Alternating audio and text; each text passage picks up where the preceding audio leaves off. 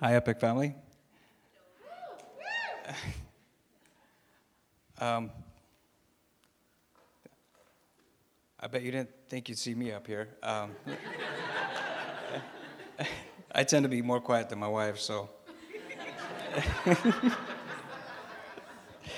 so, I'm going to just dive right in. Um, how does a man with a good job at Aerojet, an honorable discharge from the Marine Corps, end up with a gun in his mouth wanting to be done with life? That was me at the end of 2014. Here's a little background so you can understand the mindset. I was born in Romania, and my family immigrated to the US in 1990 under political and religious persecution. I grew up going to church in a religious and very legalistic setting. I knew about God, but I didn't really know Him or His heart. And because I couldn't live like religion said I should, I went out to live my life, attempting to be real and turned away from religion. I enlisted in the Marine Corps when I was in 2001, and surprisingly, in that season, God became real to me. I'd say an honest prayer, and it would get answered. I didn't give it much thought. I just continued that way for years, using a 911 like a using prayer like a 911 call. After honorable discharge from the Marine Corps in 2006, I just gave up on living my own life and resorted to needing to be needed.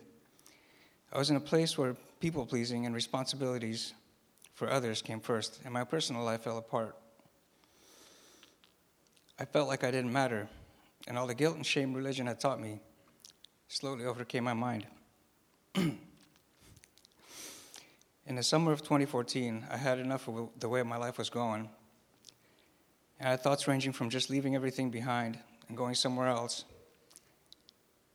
to ending it all. I didn't even tell anybody about this.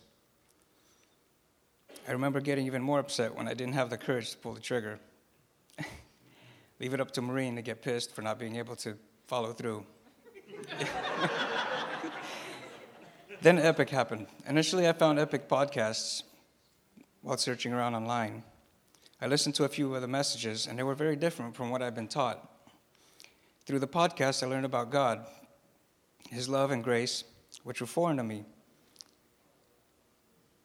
I learned who He, who he was, is.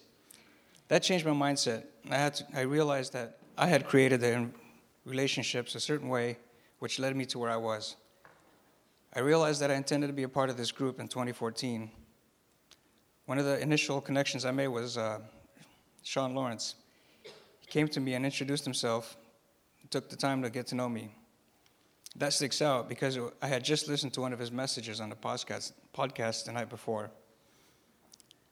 Again, I told no one about the thoughts of ending my life, and Eric Waterbury called me out in a very loving Eric way.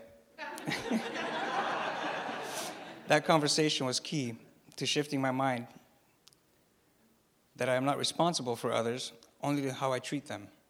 They are accountable for their own choices, and I am accountable for mine. And then in 2015, when Eric Knopf said it was going to be outrageous, I didn't think he was speaking into my life. And I learned how truly amazing God is, and how amazing it is to trust Him, and how really He does desire the best for His children.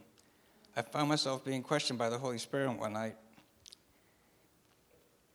about what I want in a wife. And in a moment of clarity, I said, Lord, you know my heart. You know what's best for me, so lead me.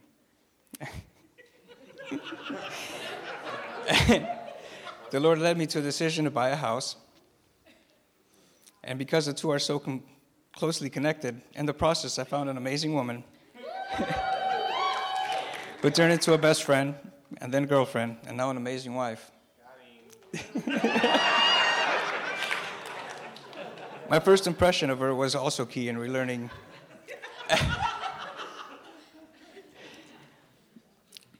and learning to change my thought patterns. Some of you were at my wedding. Um, I would like to share putting on that uniform was a struggle, not because it didn't fit, but because in my mind, I did not deserve it. I had let my victimhood get that big. Thanks for that, Sarah. from trained warfighter to victim, all because I poor mindset and not being diligent in guarding my thoughts. We are called to be more than conquerors. As believers, we have the mind of Christ. This, for me, was the greatest battle. I truly enjoy being a part of this community. You all have invested in a level of relationship with someone who didn't really know how, and I'm still learning to have real relationships. You have prayed for me and you have encouraged me when I needed it most. you have given so much in so many ways, and I just want to encourage you to keep being open and welcoming newcomers. They don't have this mindset, and welcoming into your midst makes a world of difference. Bill Johnson said, when first you belong, then you believe. Thank you.